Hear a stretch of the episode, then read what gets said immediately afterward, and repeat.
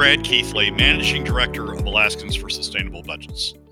Welcome to the Weekly Top three, the top three things on our mind here at Alaskans for Sustainable Budgets for the week of July twenty-third, twenty eighteen. The Weekly Top three is a regular segment on the Michael Duke Show.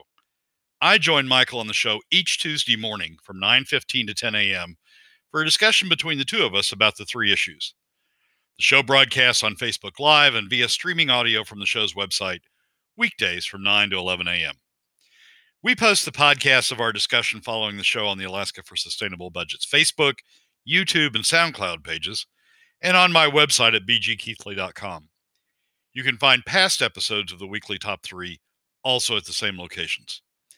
Keep in mind that in addition to these podcasts during the week, you also can follow and participate in the discussion with us of these and other issues affecting Alaska's fiscal and economic condition by following us on the Alaska for Sustainable Budgets Facebook page and through our posts on Twitter. This week, our top three issues are these. First, why there is a difference between Alaska First, Governor Walker's campaign themes, and Alaskans First, and why that's important. Second, are we on track, as Mike Dunleavy claims in a recent op-ed, for, quote, a new Alaska legislature which will look dramatically different next year, close quotes. And what's the consequence if that doesn't happen? And third, from a federal standpoint, even the Trump administration now admits we are headed for annual deficits of more than one trillion dollars. What's the consequence of that? What does it mean to Alaskans? And what can we do about it? And now, let's join Michael. Like. Keithley joins us every week to discuss oil, gas, and the economic forecast of Alaska. It's the Michael Duke Show. All right, that's a little quiet, but you heard it there. It's Brad Keithley here getting us all squared away, and he comes in every week to talk with us about his top three. His top three are kind of the three biggest issues that he has uh, going up, uh, you know, going on around the state. And we're going to talk to him about that now. Good morning, Brad. How are you, my friend? Michael, I'm doing terrific this morning. How are you? I'm not doing too bad. Thanks for coming in and joining us. Uh, it's um, just a beautiful sunny day in Seattle. It's like eighty-five degrees already here. It's it's killing me. Um, but uh, it you know I guess it's I guess it's better than the alternative of eighty-five below. So we're okay with that. Um, You got some really good top. I was really looking forward to the show. You sent me some topics last night. I was kind of reading through it and looking at this. And I will tell you right now, I'm kind of watching this whole thing and thinking, this is th- we've got the possibility here during this election cycle of making some big changes and, and making a real difference. Um, but you wanted to start off with your top three as looking at the Walker campaign, because obviously they've got the track record. They're here. They've done they've done three years worth of work already. And you want to look at the difference between his campaign in the beginning when he first ran for election and his campaign today. And I think there's some subtle but important differences here. I mean, they may be subtle on the surface, but I think there's an important underlying uh, thought process behind it. Let's talk a little bit about that. Yeah, there, there, there is. When Walker ran in twenty fourteen, his campaign uh, slogan was "Alaska First," um, and I think the uh, uh, that was sort of a, an emphasis on his L N G project and, and his L N G background, wanting to get wanting to get the L N G uh, project uh, on track. I mean, he talked about being, you know, taking a ditch witch out there and started starting to dig the, the trench himself for the for the pipeline. And the Alaska First was let's I, I, the, the the theme of that slogan was uh, let, let's get Alaska back on track. Let's let's go develop our resources, starting right. with uh, start starting with L N G. He's using the same slogan. If you if you drive around Anchorage or in, or indeed the state, I happen to be up in Denali Uh, uh, this week, and, and I noticed it all the way uh, on the drive from Anchorage up. He's using the same slogan, Alaska First. But as I thought about it, and you have a lot of time when you take that four-hour drive from Anchorage up to Denali, when I when I as I thought about it, um, it's different. Uh, it's striking me as different this time, and and the and the impact on me is different. Um, I think there's a difference and, and, and Walker's term, first term, has sort of revealed this. There's a difference, a subtle difference going on between Alaska First and Alaskans First. Right. Alaska, Alaska First, the way Walker has, the way Walker and Mallott have, have done this first term has sort of turned into state first, state government first, state government-driven economy um, uh, first. Uh, and that really comes out in the P F D cuts, right? Uh, it comes out in terms of, hey, we're not going to cut the budget anymore. I can't, I can't consciously cut the budget anymore. Alaskans want uh, all these services from state government, so we're going to maintain the budget. We're in deficit. We've been in deficit now for six years. Uh, the state went into deficit in twenty fourteen, deficit meaning we're spending more than we're taking in in revenue. Um, and and we're in deficit, so we got to do something about that. And and Walker uh, uh, fell for the Alaska Senate solution of cutting the P F D uh, instead of other ways to, to raise revenue to deal with the deficit. Um, and but but it was find a way. I mean, Walker's the, the, the theme of this first term is find a way to keep state government going at the levels that he wanted to keep it going, um, and and develop the, and find the revenues to to, to fund that that that continued use to government.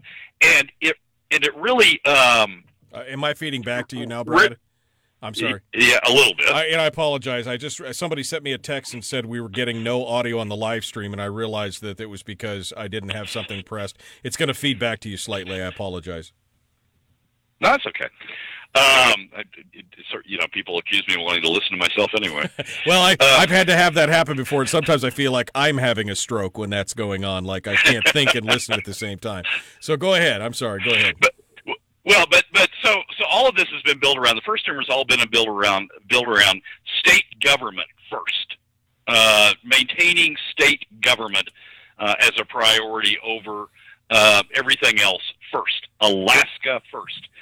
That to me, I mean, as I thought about it on the drive up and saw these signs, that that we have we have created a real split in these last four years over Alaska first, state government first, versus Alaskans first, because when when Walker uh, uh, looked to develop new revenues to keep state government uh, at the level he wanted to keep it at, what he did was pick the revenue source that has the largest adverse impact on the overall economy, and has is by far the costliest to Alaska families. So he uh, cutting the P F D. So he picked a revenue source that hurt Alaskans. Right. And hurt the overall Alaska economy more than any other option, new revenue option he could have picked. Hurt Alaskans and the overall Alaskan economy to ke- to keep Alaska, the state government, uh, first. And that that I mean I, that to me is a real difference that has been created over the last four years. And frankly, I think his sign captures it, not to not to his advantage. Uh, except for those who are tied to state government and want to keep state government at high spending levels. But but I think that really captures what, what that four years has been. He has put Alaska state government first over Alaskans. Um, and I think that's a I think that's a that should be uh, a big issue in this campaign. Which goes first, Alaska, the state government, or Alaskans, Uh, the seven hundred fifty thousand people who populate the state? Well, because traditionally, I mean, let's face it, Alaska is made, I mean, it's Alaskans are the ones that are supposed to hold the power. We are supposed to be, we are the state, right? I mean, we're an owner state. In so many different ways, we're supposed to be the state. And and yet at this point, what he's done is he's basically gutted the private economy, which is really the driver. I mean, it, this is a the interesting thing about this whole deal is because we are so uniquely suited in Alaska, because our revenues don't come from the citizenry as it does in most states. I mean, in most states, it's some form of taxation on the citizenry that fills the coffers of the state, and that's how they produce and and and produce the services and do the things. They don't really produce anything, but provide the services and everything else that they do. But in Alaska, because they bypass us in that whole equation, they really have no ramification, and it just doesn't really seem that they give two cares about whether or not they damage the private economy as long as the public sector is running smoothly. That seems to be the goal of not just this administration, but quite honestly, the legislature as well.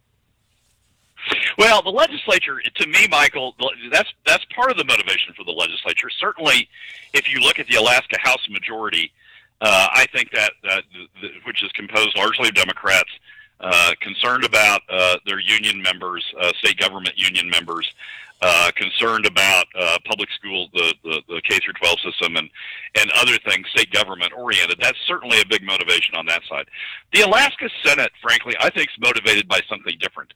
I think the Alaska Senate is motivated by two things. One is we can't get spending down any further. Either either we don't want to, either we like spending levels where they are, or we can't figure out a way to just cut the budget uh, and get it through the other body. So we can't get spending levels down any further. And then this is where I think the Alaska Senate uh, uh, goes off track. The Alaska Senate goes, well, we can't get spending down any further.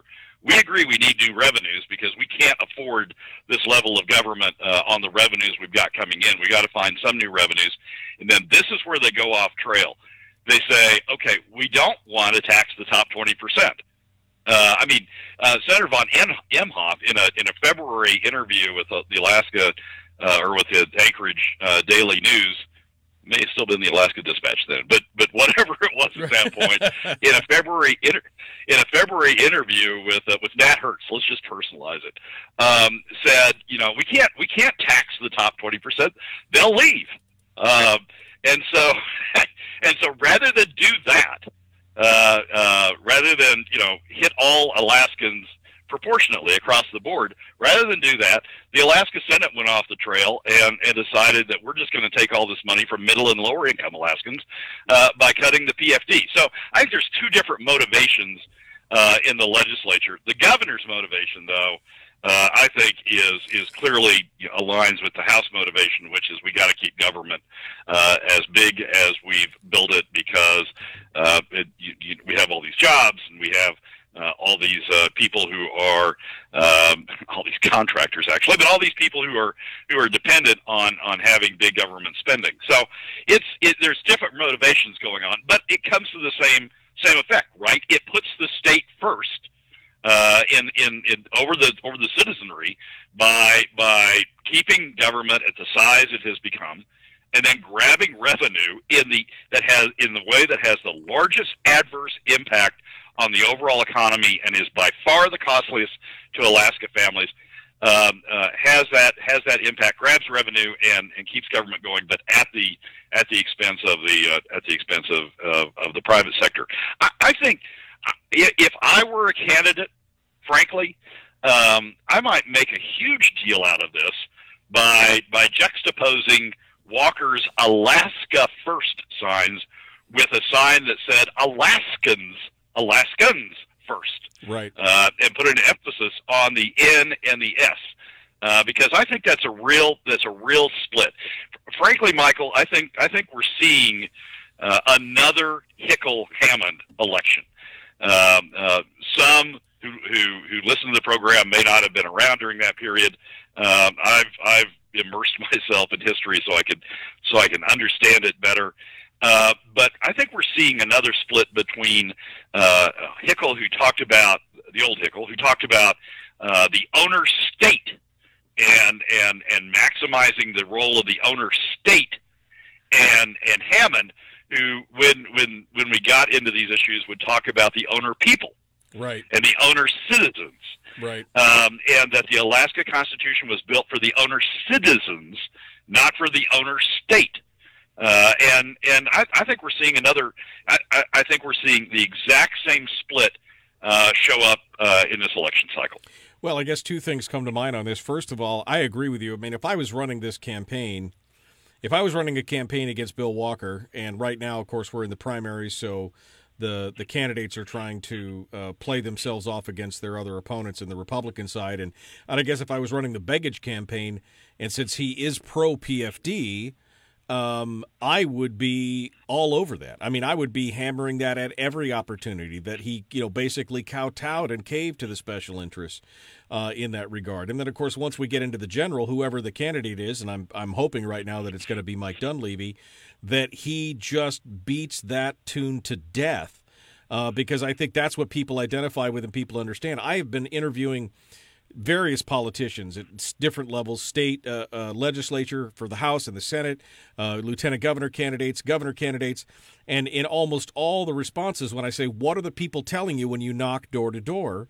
And they're saying their big issues are the P F D and crime. Um, and the economy, but I think that ties back into both of them. But P F D and the crime are the two big issues. And so if I was either one of the opponents of Bill Walker, I would be absolutely beating the hell out of this, which again takes me back to my second part of this question. And maybe I need you to slip onto the couch here, or maybe I slip onto the couch and you play Doctor Freud on this. But I mean, I've known Bill Walker for years.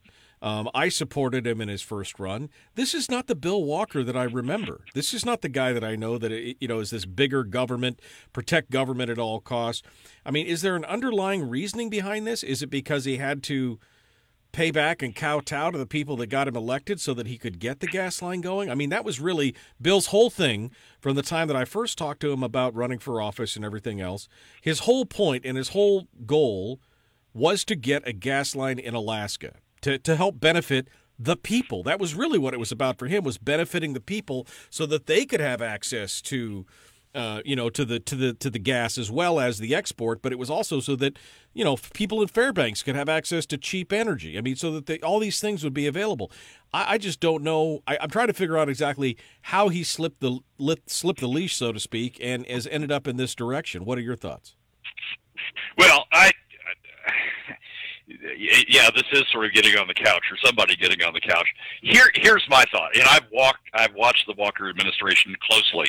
Um, uh, and, you know, some people recall that I was the first speaker at the first transition committee uh, uh, meeting that Walker had in December of uh, of twenty fourteen. He wanted somebody to talk about the state of, of, of the budget, and uh, and and I was the person that did it, and and it was uh, or, or one of the people that did it, and it was a. Uh, Um, I mean, I was fairly close to Walker. I talked to him during the campaign. Here's where I think it went off track. I think I think when Walker got into government and and started looking at the budget, and, and, and remember, oil prices dropped during the twenty fourteen campaign, and at the end of the twenty fourteen campaign, uh, as you get into December and January, you're looking at, at mu- a much different revenue picture for the state uh, than you'd looked at uh, than you'd looked at previously. Um, and Walker's sitting there, and at some point, somebody came to him and said, "Governor, you're going to have to sign a bunch of pink slips to lay people off, right? Um, in, in in order to in order to get get spending down to the level that it needs to get down to." And then, you know, various people said, "Well, you can't lay off enough people," and, and all and all sorts of things like that. Right, right. There, there was a way out of this problem. If you if we would have cut government down, we had enough savings at that point to sort of glide our way through uh, uh, a, a significant drop in revenues over a prolonged period, uh, and but you had to start you had to start cutting government costs. And I think I think the come to Jesus moment for, for Walker was when he was confronted with those pink slips. You know, if you look at, at Walker's business history, he was a lawyer largely, right? Um, and and law firms are fairly small, and you know, lawyers come and go. You really don't have to sign a lot of pink slips Uh, when you're when you're leading a law firm, particularly when it's a family law law firm like like Bill's was, um, and I think I think it was that moment. You and I both know Bill. We both know he's the, he he can be emotional. I think it was that moment when he had to confront uh, the consequences of of the layoffs he was going to have to do that he that he blinked and said, "I'm not going to do it." Now I think Byron plays a role in that. I think uh, Randy Hoffbeck. I think others play a role in that. Uh, but I think that's the moment at which at which Bill blinks, and and and once you do that, once you say, "I'm not going to sign those pink slips, I'm going to keep those people employed, um, I'm going to keep you know state government uh, at the same size," then you then you put yourself on an entirely different route, and the route you put yourself on is you have to worry about revenue. I mean, right. The state's down. Yes, we got savings, but we're going through savings at a blistering pace. You've got to worry about revenue at that point. And then you've got Ron Duncan with G C I who's coming out and saying, oh, everybody wants to, everybody would support P F D cuts. It's a good thing. Everybody will make the sacrifice uh, without really looking. It would be a good sacrifice for Ron Duncan because, yeah. you know, as a top twenty percenter, a top ten percent, hell, a top five percenter, right. Duncan wouldn't have to pay taxes right. with, with P F D cuts. Uh, but not a good deal for the overall Alaska economy. And and and then the Senate uh, essentially says, we're not going down the, we're not going to let you get away with taxes. We're going to refuse to do taxes. P F D cuts, though, doesn't impact our constituents, our our you know our our donor base. So go ahead and do them. Right. Um. And, and, and he sort of slides on down slides on down that road. I, yeah, I think, I think if Walker were running, if if he hadn't been elected in twenty fourteen, if he were running today, uh, I think he'd be much more like Mike Mike Dunleavy than he is. But he got he got himself into this trap when he wouldn't sign the pink slips. Uh, when he wouldn't make that cut, and uh, and that just that just sent him down an entirely different road. Yeah, and I and I, I see that, and I and I'm I'm I'm disheartened a little bit by it, like I said, because I was there with Bill and I supported him, and I thought that, you know, his plans were good, but I guess the best laid plans, you know, of mice and men, et cetera, et cetera. Um, let's talk a little bit about the about the the, the race going forward and the outcome. Um, even if we paint the best case scenario, and Mike Dunleavy had an opinion piece in the A D N, which I thought was pretty good. I thought because there's been some criticism that he um, he's calling for cuts but not really talking about it. So he laid out a few ideas that he had for what cuts could be made. Um, I thought that they were I thought that they were fairly good uh, ideas. Uh, but he also talked about the makeup and change in the legislature. What are your thoughts on Dunleavy's piece, and how does that affect the new legislature that he says? I, as I as I was reading through Dunleavy's piece, there's one sentence that just caught my eye and, and made me sort of jolt. Uh, the sentence basically is, uh, we will have a, a, a new legislature, a new legislature which will look dramatically different next year. Uh, that was part of the assumptions that he laid in uh, as in the piece as he was talking about uh, his plan going forward, that he would be dealing with a new legislature which right. will look dramatically different next year. Now, you and I have talked about why that's important to have a new legislature. The legislature, the governor can't add appropriations. So if the, so if the, legis, if the legislature came in and said, we're cut, given the Supreme Court case last year, the legislature came in and said, we're cutting the P F D, uh, and that's that's all we're going to send up to you uh, is a is a reduced P F D. The governor can't add any additional money. He can't make it into Uh, he can't make the P F D higher than what the legislature appropriates. So you and I have talked on the show about how critically important these legislative races are uh, and how critically important it is to, to, to get a legislature in there that will be supportive uh, of the governor's, of if Dunleavy is elected, of, of the governor's agenda of getting the P D, P F D back up to uh, to the full amount uh, uh, uh, contemplated by statute. Um But here's the thing, we're we're less than thirty days out from the primary, and I'm not sure I see uh, the same the, have the same view of this new legislature uh, that will be uh, dramatically different uh, as Dunleavy. I see the potential for that. Right. Uh, I mean, you got you got Ron Gillham running against Peter Micciche uh, down in the uh, down in the Kenai. Micciche Uh, has all along, he he was among the first to, to jettison the P F D and say, oh, get, cut it. That's that's right. the way we're going to deal with this issue. Ron Gillham is a candidate who has uh, continually been supportive of paying a full P F D uh, and uh, and accommodating that through other changes uh, to government. So I see the potential. There are candidates out there uh, that can do that sort of thing. Uh, in the in in in West Anchorage, Uh, uh, Sarah Rasmussen, a, a new rising, young, bold uh, conservative, is trying to take on Jason Grenn. Uh, Jason Grenn uh, has been someone who's been out there in front of cutting the P F D, preserving state government as it is.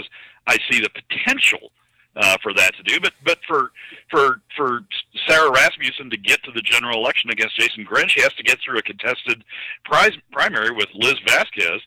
Uh, and I'm not, you know, that that that election is in uh, uh, is, is sort of in flux. So I see the potential out there to have this new legislature, uh, but I, it's far from certain. And if we don't have that new legislature, just sort of like uh, uh, Mike Dunleavy's piece sort of falls apart if you don't if you don't take that assumption as as one of the bricks, um, uh, sort of you know the vision for how the state works out under a Dunleavy administration. I think uh, becomes becomes more difficult. So that was a key sentence. I, I was really I was really intrigued to see that in the Dunleavy piece, um, uh, and uh, and and it's not one. Uh, it's not one I've heard him talk about on the campaign trail. Uh, it's not one I've seen him talk about in other uh, pieces or in other situations. And frankly, it's not one I've seen him out there trying to push. I've not seen him endorsing candidates, legislative candidates, or pushing for legislative candidates that will help him make these changes. Uh, if he wanted, if, if that's a key piece, if I were him, I would be out there pushing uh, candidates as, as, as, As as difficult as it as it might be, I'd be looking at uh, a Ron Gillham, and I'd be looking at, at ways to help bolster Gillham's campaign against Micciche, because Micciche's going to be a problem. Uh, if Dunleavy's elected governor, Micciche's going to be a problem uh, in dealing with uh, in dealing with the issues that Dunleavy's going to have to deal with. So, interesting interesting line in the Dunleavy piece, an important critical part of of, of his success as a governor. Uh, but I think that piece is, right now as we sit less than thirty days out from the primary, uh, I don't see that piece being a being a given. I see it a, being a, a, a substantial question mark, to be honest. We talked with Gillham yesterday, and he, you know, he did talk a little bit about, you know, that there's thirty-something incumbents being challenged at this point, which I mean I think is a great number. Uh, I'm not. I'm not. Uh, convinced that they're necessarily going to, you know, make all the changes or get the traction, and that's a little disappointing to me, quite honestly. Um, and and I mean, as much as I would like to see, um, as much as I would like to see Dunleavy's prediction come true, I don't know. I mean, do you want to you want to throw money down on this and tell me what you know what your thoughts are as far as uh, you know? Tell me what your thoughts are as far as whether or not we're going to actually be. Um, you know, be be able to see that that amount of changes? Well, I have thrown money down in the sense of campaign contributions. Yes. The the new numbers the new numbers are out, and people can go to the A P O C and see where I've thrown money. But uh, but in terms of a big bet that the legislature changes, um, if we were talking about betting a significant amount of my savings, I wouldn't be, I wouldn't be, uh, or my investments, I wouldn't be putting that bet down right now. I I see the candidates that can do it. I see the Don Joneses uh, that's that's running against Lance Pruitt. I see the Sarah Rasmussen uh, that's running against uh, uh, uh, Jason Grenn. I see the, the Ron Gillham that's running against uh, Peter Micciche.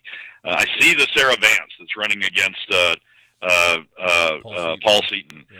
I, I, I see these candidates that can do it, uh, can can make a difference, but I don't see that they have that that, that all of them are going to get through, uh, and I see all of them having challenges. I mean, Micciche, you go down to the Kenai, uh, and Micciche's got a lot of signs out, uh, uh, and he's got a lot of support down there, and, and it's just it's going to be it's going to be a real It, it, it's going to be a real hump for Ron Gillham to, to overcome and win that case. I hope he does. I've contributed to him.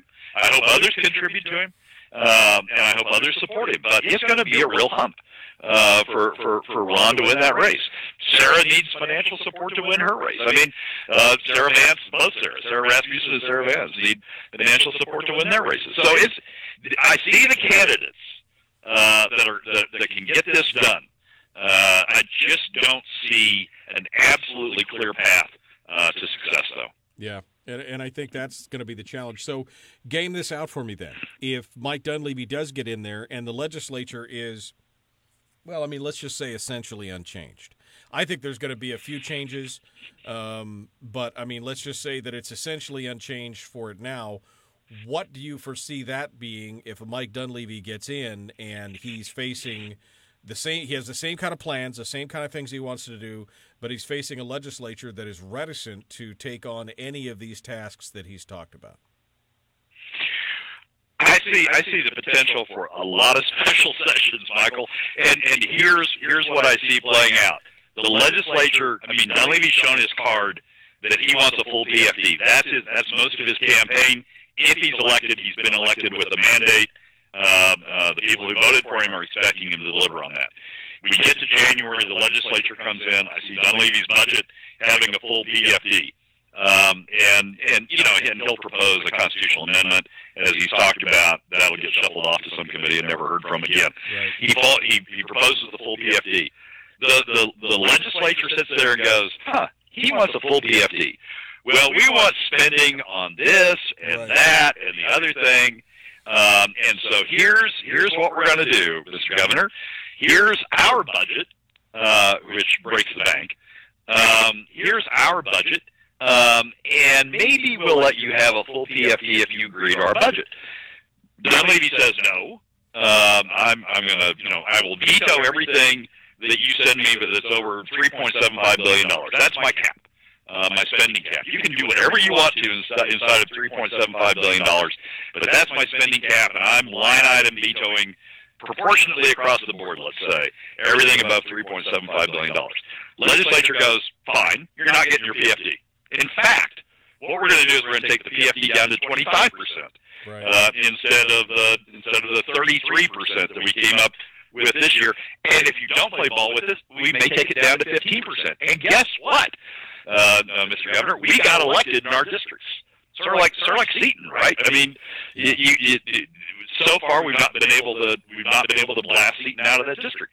So you got you got Pete Kelly, you got Peter Micciche, uh, who, who who will have been reelected if he's there, and they'll all say, yeah, we got reelected, we cut the P F D, we got reelected, and so we just end up in this in this deadlock of the legislature not giving him, not appropriating the full P F D, Dunleavy not agreeing to. To whatever spending the legislature is coming up with, nobody coming up with how to fund it alternatively if you do have those higher uh, spending levels other than the legislature, will, which will keep saying cut the P F D. And and I see twenty nineteen being a very long year uh, uh, for the legislature. The other thing that, that comes into effect is the law that says they don't get per diem after the one hundred twenty days. I don't know what the heck that does. Uh, but it, but I see I see twenty nineteen being a very, very difficult year if Dunleavy doesn't have if Dunleavy is elected and we don't have a different legislature. Yeah, and and I, I foresee that as well. I mean, that's kind of what I've been planning on because, again, like you, I don't see a lot of traction. I mean, the, the power of the incumbency in this in this case is so huge. Uh, I'm just not sure what's going to happen, and and a lot of these candidates, I my hat is off to each and every one of them. But at the same time, I worry that we're just not going to have the we're not going to have the effect that we hope on a lot of these uh, on a lot of these issues. Um, so we'll have to, I guess, we'll keep an eye on it here. Yeah, it's we're going to tell we're going to know a lot after after the primary. Did Sarah Rasmussen get through? Did she get through with enough of a momentum to be able to take on Jason Grenn? Did Sarah Vance get through? Did she get through with enough momentum to be able to take on Paul Seaton? Did Ron Gillham get through? Uh, did Don Jones get through against Lance Pruitt? I mean, there's going to be certain key races where you're going to be able to tell.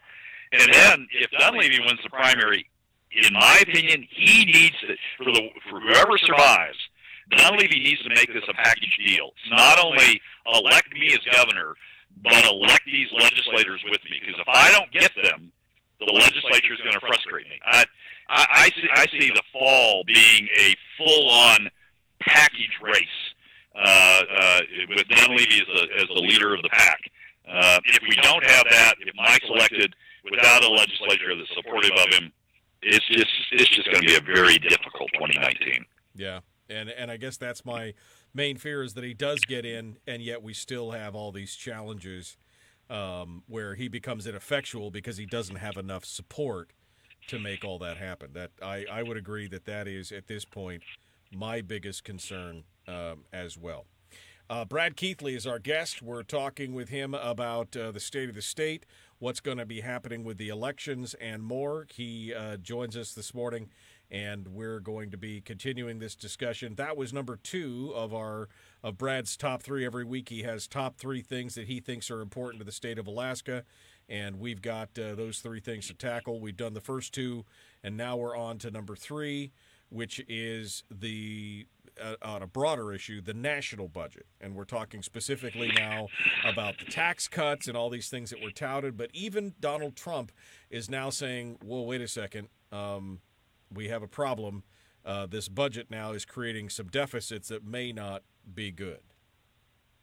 Yeah, at the time, at the time that in December of last year when we passed the tax cut, um, uh, the Trump administration said we're going to grow, the, the, the tax cut's going to grow the economy, it's going to have supply side effects, we're ultimately going to produce more revenues uh, than we would have produced with the higher tax rates because economic growth is going to be so great, uh, income growth is going to be so great, we're going to have we're going to have higher revenues.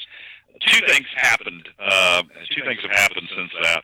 Uh, one is in February and then in March, the, the Congress passed a huge budget bill. Uh, it was we, we ended up with more defense spending than the administration had asked, even the administration had asked for. We ended up with more non-defense uh, uh, discretionary spending uh, than than anybody had asked for.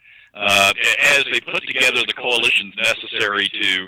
To pass the budget bill, it was sort of like anybody who wanted more money uh, in order to get a vote uh, got it. Uh, and so the, the total uh, was much, the sum was much bigger than than what any individual had asked for. Because right. Individuals had said, I, I want more spending here, I'm willing to take less there. They sort of they sort of trashed all of the less there, and they just they gave all the more there. Um, and, and, and growth has been significant. But it hasn't produced the type of additional new revenues uh, that I think, uh, well, certainly the administration forecast. So in February, when the administration came out with its proposed uh, uh, twenty nineteen, fiscal year twenty nineteen budget, uh, the administration uh, uh, uh, predicted that, we, that, that, that we'd still have a deficit, but the deficit would be in the range of eight hundred million dollars. eight hundred billion dollars. That's right, right. We're at federal right. level now. It's billion. eight hundred billion dollars. Um, then we've had these events uh, since then.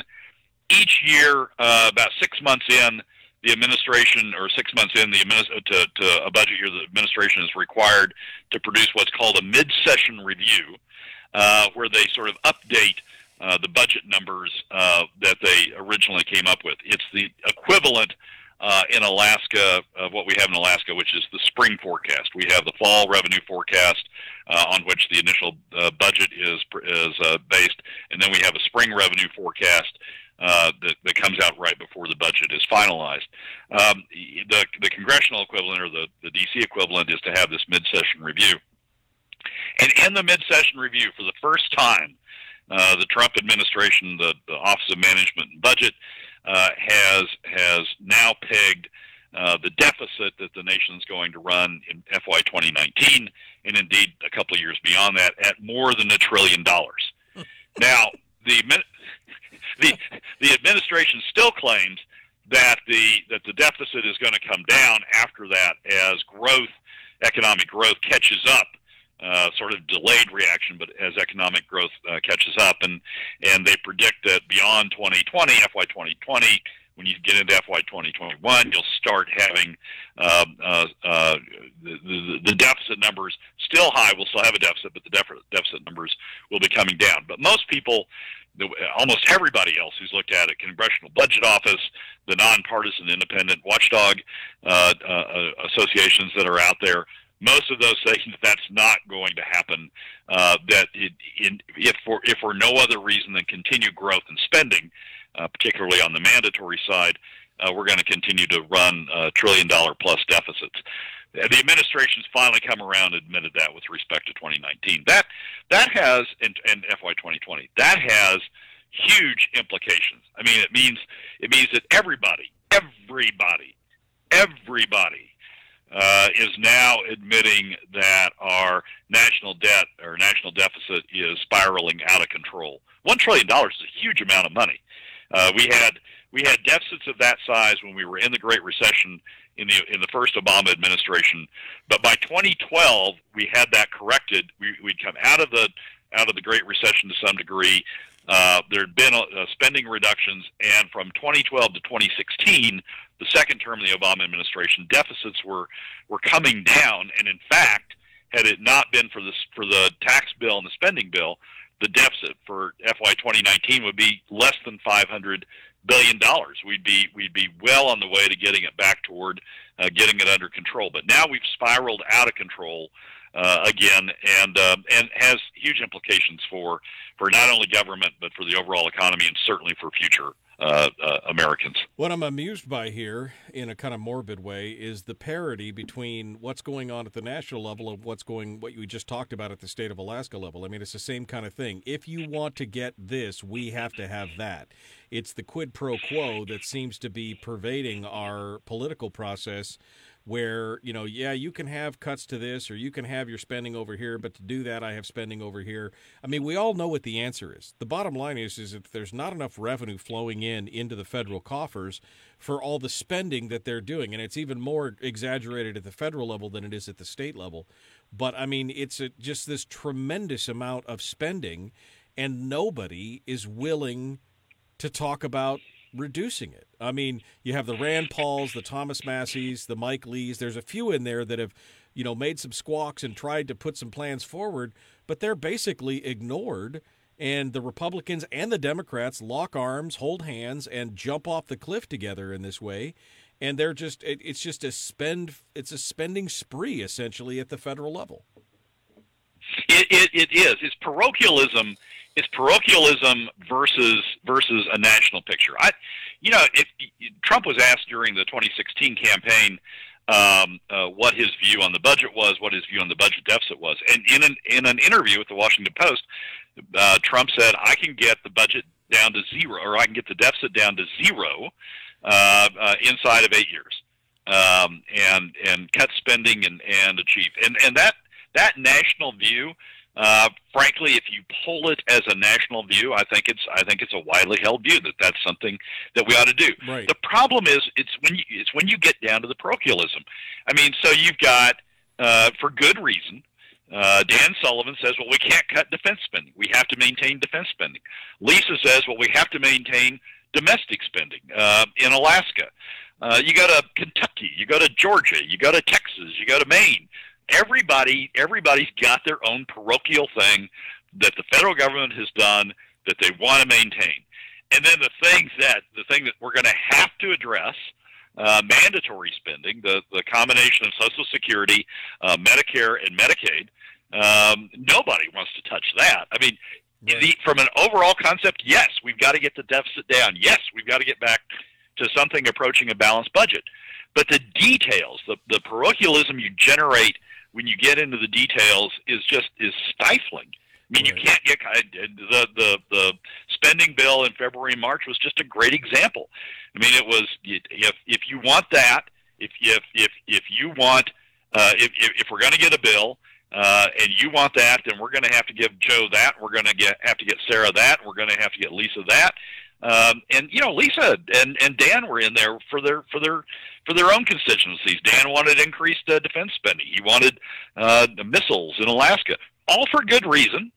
Lisa wanted uh, you know Lisa wanted uh, uh, Medicaid protected, all for good reason. Right. Uh, but you can't you can't have everything. You can't have it all. Uh, right. And. It, And, and get and get your budget under control. Right. Well, and I think the biggest thing is is that what we're really not seeing, and it's mentioned in this article from the Committee for Responsible Federal Government, is that they mentioned in, in the analysis of this mid mid mid midterm review that uh, one of the that one of the biggest contributors to this to this uh, this increase, this this you know higher than antig- originally anticipated increase, is a lot of mandatory outlays, and most of it is in the form of debt service.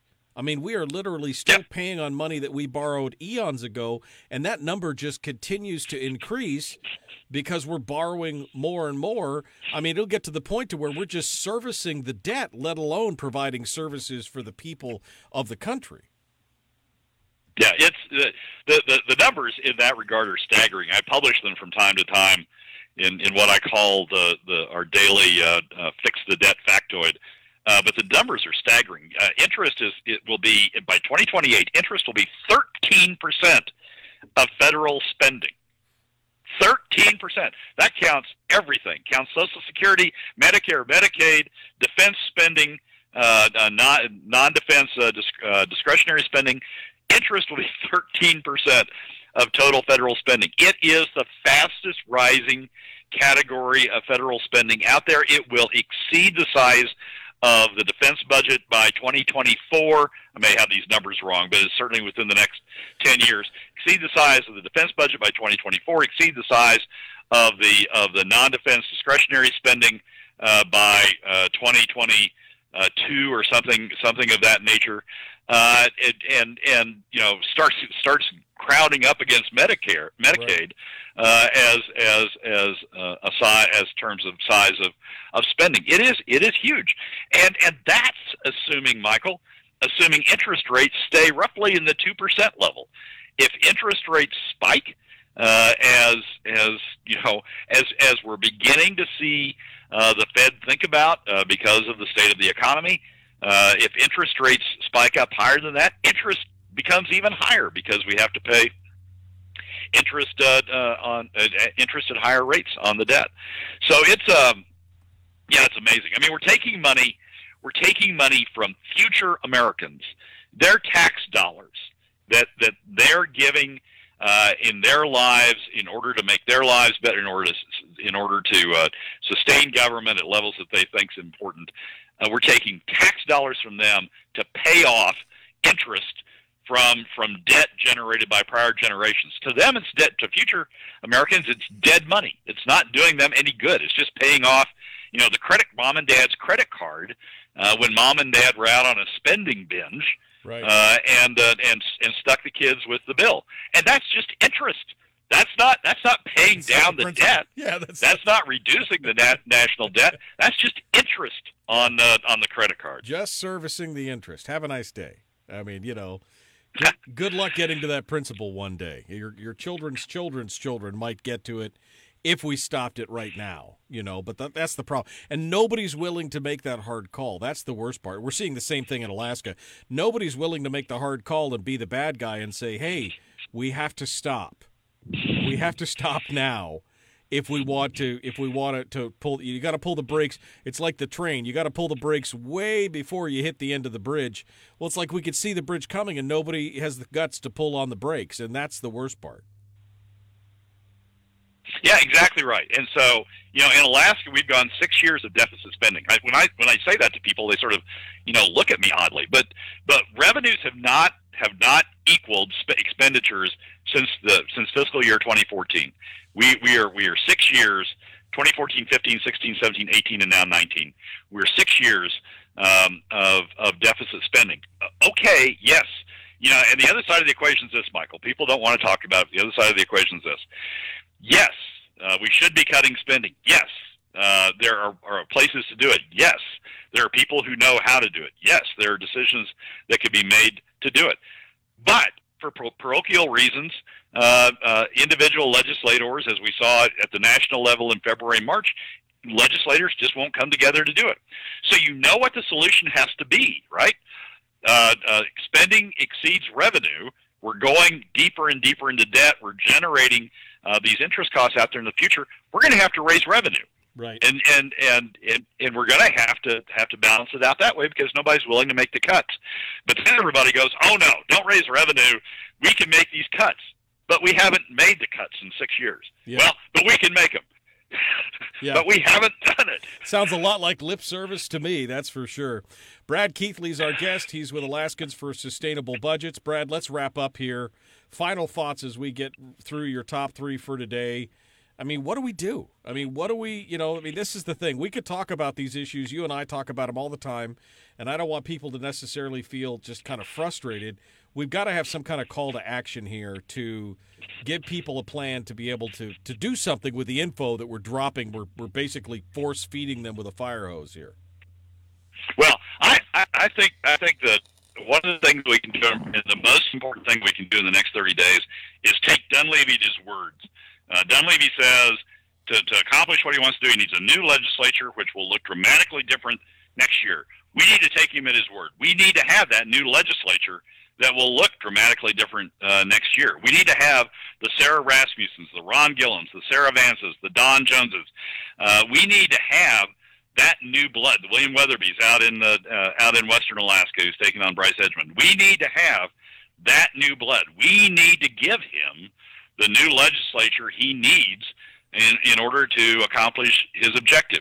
So what what's the what's the top thing that everybody ought to be doing. They ought to be looking, frankly, at their whole card. Who can they contribute to?